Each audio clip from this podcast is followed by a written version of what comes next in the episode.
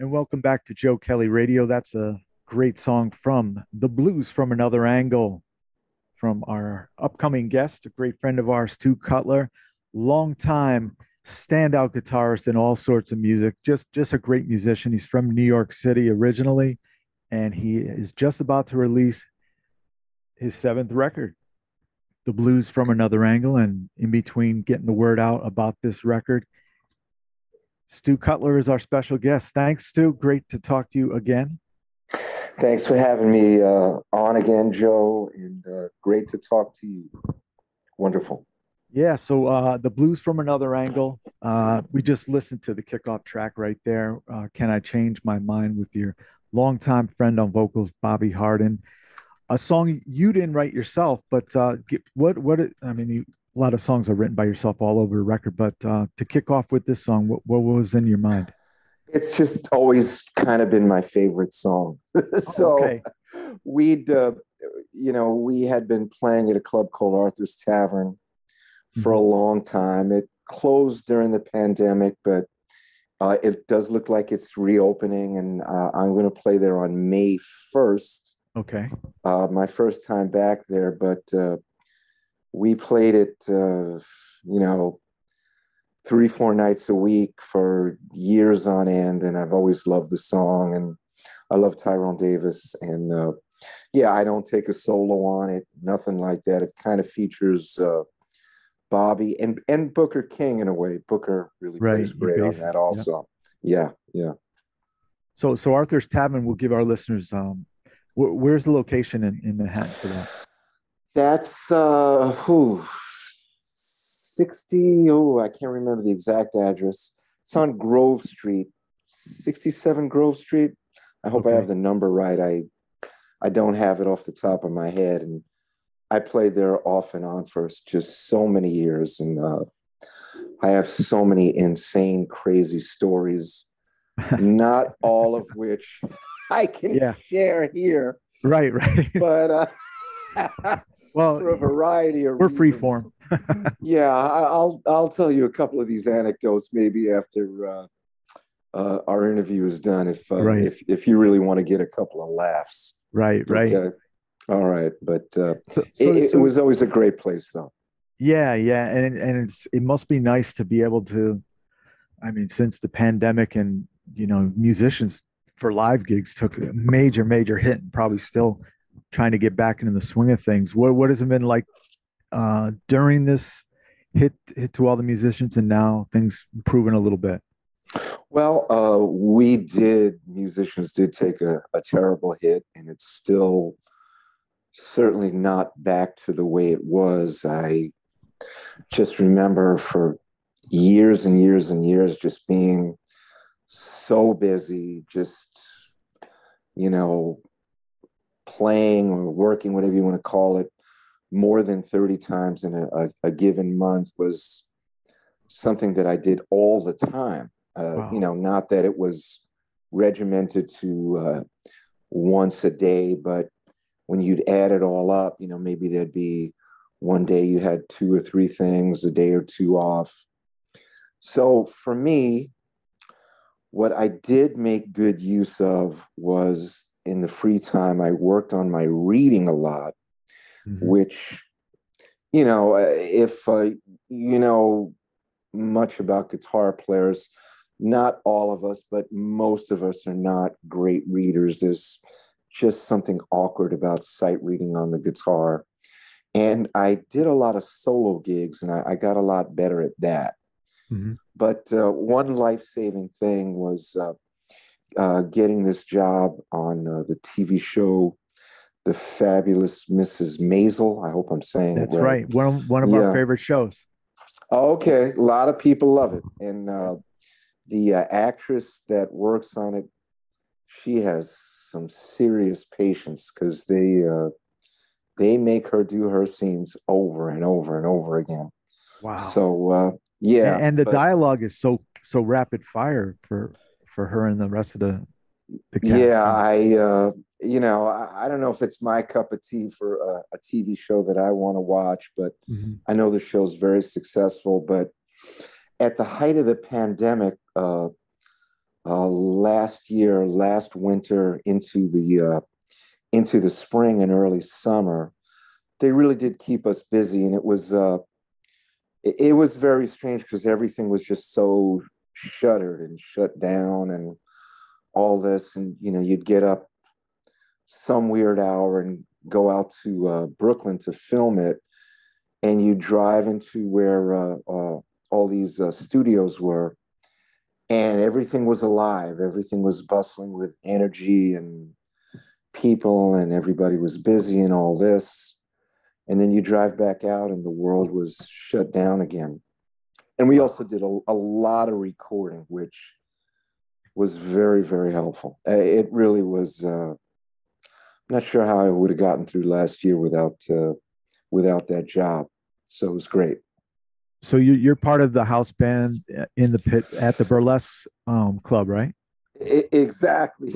you uh, you don't see me all that much there. There's uh, I've watched so far up to about episode five, and I think it's episode three when she comes out on the uh, sort of runway. You see me in the bottom right corner putting my guitar on and all that, and but uh, it doesn't seem like any of us are on screen all that much, at least what I've seen so far.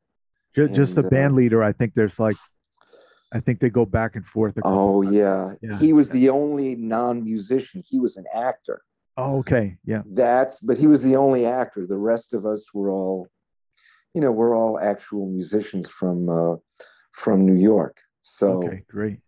Yeah, so that's what that experience was like. Uh, a lot of long hours, a lot of recording. Glad my reading was, uh, you know, pretty sharp uh, to do it because it was a lot of reading. Um, and like that, but just uh, glad for the whole thing.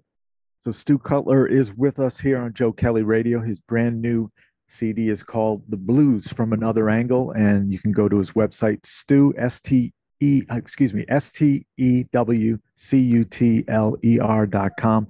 And I'm sure uh, it will be available or might even be available right now on uh, online outlets as well, right? I, I believe it is. Uh, you know, uh, some of these uh, outlets, platforms, whatever, it, nobody communicates to you anymore. The communication, you can't call somebody up on the phone anymore right, right. So some of it's a little excruciating, but I believe it's all up there. Going to CD Baby, who most of the years has been cool, and uh, Amazon, iTunes. I'm not a a huge Spotify fan, but I guess right, it's right. there too. Mm-hmm. Uh, you know that that's a whole other conversation. Spotify, but um, yeah, should be findable. Now, now, Stu, you you grew up in the Bronx, and I I, I was really curious, um, you know, thinking about this that getting into the blues music at that time. Um, I mean, kind of the music I'm into growing up. It wasn't mainstream blues. I'm sure on the radio wasn't mainstream. How did you find the outlet to to get access to the music um, that you grew up on and wanted to play? Well, um, uh, it sort of started with uh, my cousin Sandy dropping a, a beat up old Kay guitar off with me, uh, my brother's record collection, my older brother's record collection, and uh, just being asked to join a band by right. my friend by my friend Tommy be, before any of us even knew how to play. Just let's start a band. It's like Tommy, I don't play an instrument, you know. Uh, that's a whole other story too. But in my brother's record collection, he had uh, Super Session with uh, Mike Bloomfield playing guitar. Okay. That's something that hit home. And interestingly enough, I went on, uh, I had a, a, period in my life where I played with uh, the bass player on that record, Harvey Brooks, for a long time. Okay. Uh, uh, a few other records, and you know, you could uh, read about these people and start to uh, hear about who they were listening to. So, uh, Mike Bloomfield or Eric Clapton led to, you know, Albert King and B.B. King and Freddie King, and uh, then discovering Hubert Sumlin, Muddy Waters, Howlin' Wolf, going back further to the uh, acoustic players, of course, Robert Johnson, uh, very interesting. Uh, started listening to James Cotton, uh, ended up playing with Matt Guitar Murphy a lot, becoming right. uh, good. I'm still good friends with his nephew. Both of uh, Floyd is the nephew, and Floyd's dad was also a guitar player. Uh, uh, he's the rhythm guitar player on Johnny B. Goode, believe it or not. Oh wow! Uh, yeah, isn't that something? So, mm-hmm. I learned a lot like that. I'm, you know, I'm I think I'm getting off the subject a little bit. I'm sorry. No, Joe. no, that's I, okay. I got so many stories of so many people that I met. I've been very fortunate in that regard. Very, yeah, you, very fortunate. You've uh, traveled all over the world and played on, you know, in the studio with so many, so many players. You played Montreux, right? Yeah, uh, a couple of times uh, with Sweet Georgia Brown, and I got to do uh, some of my own stuff there.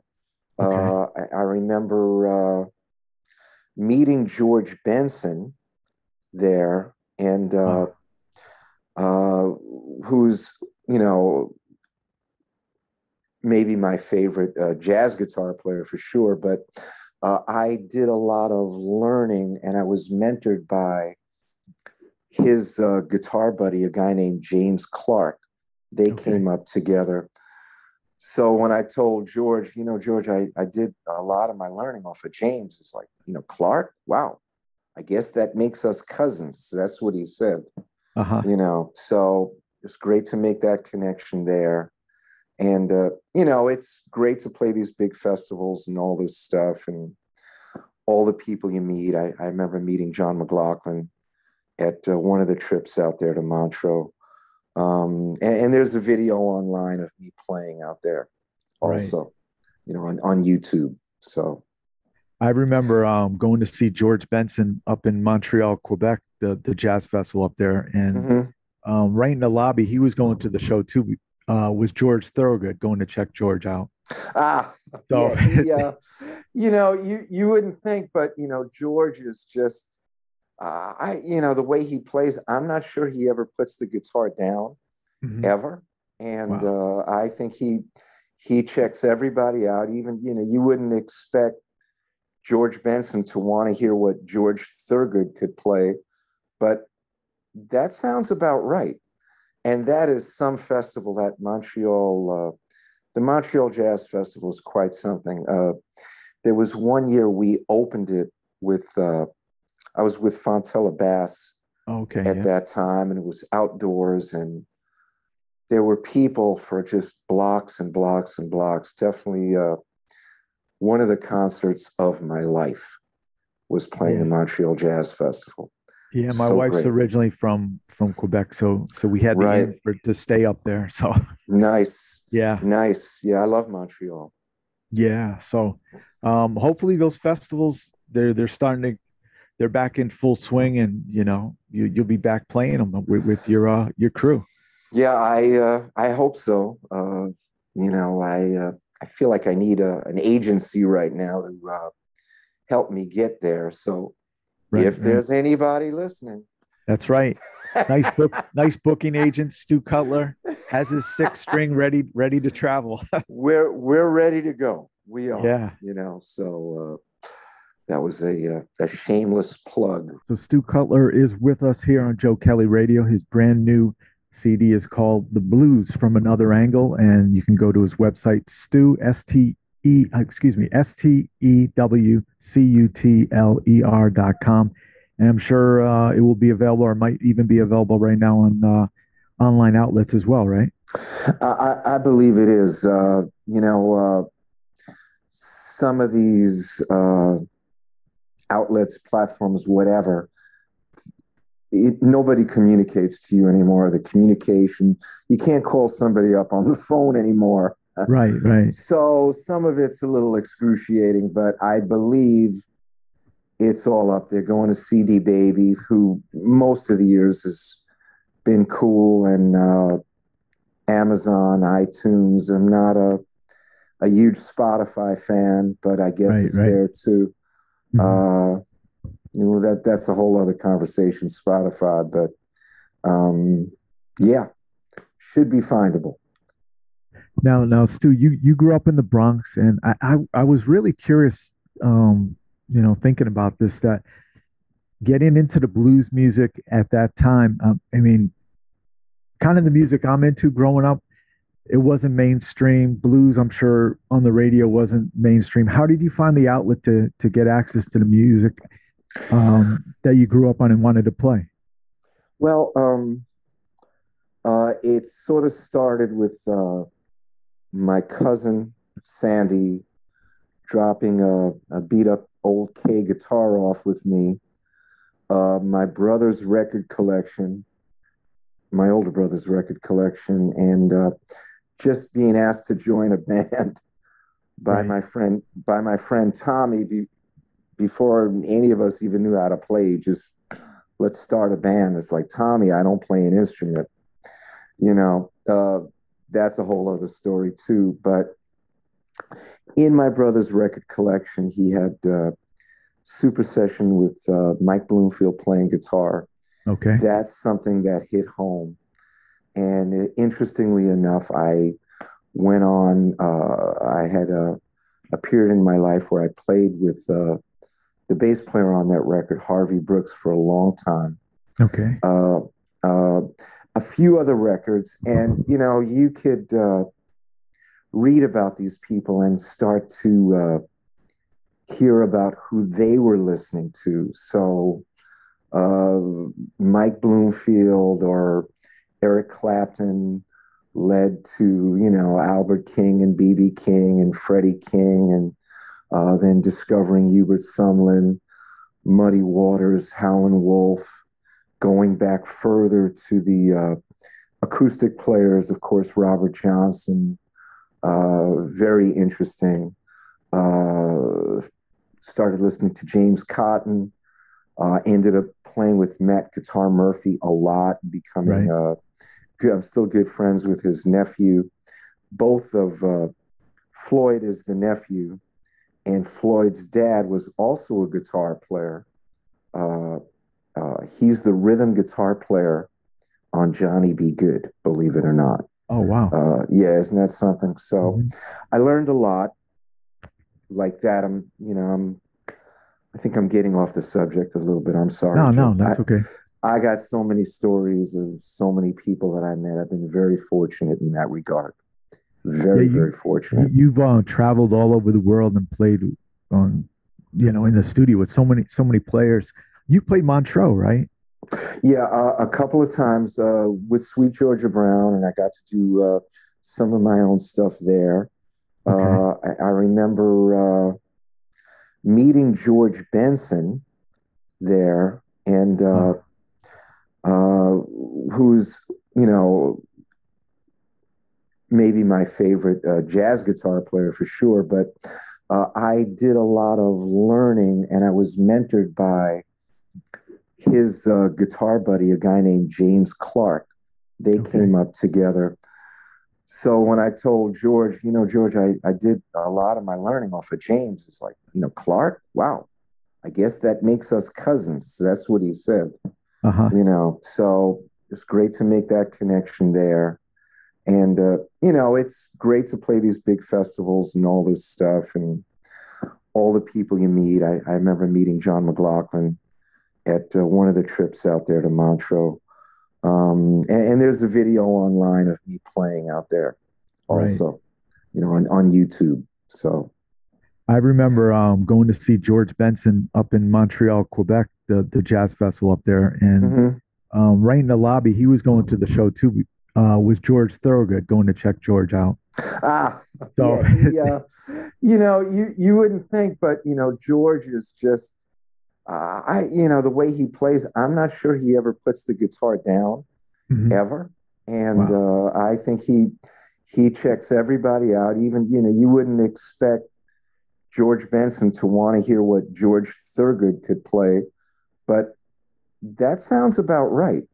And that is some festival that Montreal, uh, the Montreal Jazz Festival is quite something. Uh, there was one year we opened it with, uh, I was with Fontella Bass okay, at yeah. that time, and it was outdoors, and there were people for just blocks and blocks and blocks. Definitely uh, one of the concerts of my life was playing Yeah. the Montreal Jazz Festival. Yeah, my So wife's great. originally from from Quebec, so so we had the Right. for, to stay up there. So Nice, yeah, nice. Yeah, I love Montreal. yeah. So um, hopefully those festivals they're they're starting to they're back in full swing, and you know you you'll be back playing them with, with your uh your crew. Yeah, I uh, I hope so. Uh, you know, I uh, I feel like I need a, an agency right now to uh, help me get there. So Right, if right. there's anybody listening, That's right. Nice book, nice booking agent Stu Cutler has his six string ready ready to travel. we're we're ready to go. We are. yeah. You know, so uh, that was a uh, a shameless plug. One one other uh thing you've been involved with uh movies was uh I know I'm I'm brief I'm short on the title The Irishman, right? Oh yeah, yeah. Now with that De Niro was- and Pacino. Yeah, yeah. You know, of course, I didn't meet any of these folks the way things work, but that goes back to uh, my guitar buddy, uh, Stewart Lerman, who uh, has become a very, very successful producer over the years, and uh, he got me to play on that. And uh, you know, it's it's interesting the way things work. We did. Uh, they came up with four songs they wanted us to do. And you know i went and really really learned these songs in a like a jazz trio context. And uh we recorded the four songs and uh we did it so long before the movie came out. I'd be honest with you i i just about forgotten that we'd done it. And uh uh, you know, it's featured in a couple of scenes, our playing. There's that one scene uh, where Robert De Niro's character is getting an award. It's a big award ceremony, and uh, you know, you hear uh, you hear us playing uh, "How High the Moon," and I think it shows up someplace else in the movie too. So uh, it was nice to get featured. Right, Uh, right. Great to get that job. Uh, also, uh, I know that uh, Robbie Robertson, who also works with Martin Scorsese, he had to approve it. Oh, okay. So that was kind of cool knowing that, you know, he signed off on my playing on that. So that's kind of nice. Oh yeah. And uh, yeah, so that was uh, that was great. Yeah, great experience. You know, spe- speaking of the new record from Stu Cutler, The Blues from Another Angle, um, you know, on first listen, when I was listening, I said, wow, whoever mixed this and produced it, it, it just, you hear everybody's instrument. If you want to focus on the bass, you know, go around your guitar and everything. Solid, solid sound right there. Really nice. Yeah, uh, well, uh, that's Stewie Lerman right there. He, uh, Okay. he does a great job. He had some uh, engineering help Okay. uh, by a guy named James Frazee that also did a great job. But uh, you know, the other thing is what I like what Stewart does is uh, you know, he doesn't take a lot of time going crazy mixing it. He's very fast. Mhm. Uh, you know, uh, I've done recordings of my own and uh, with other people where uh, folks have agonized over the mix, and you know, he just gets everything so it sounds good and blah blah blah. Okay, this sounds good. This sounds good.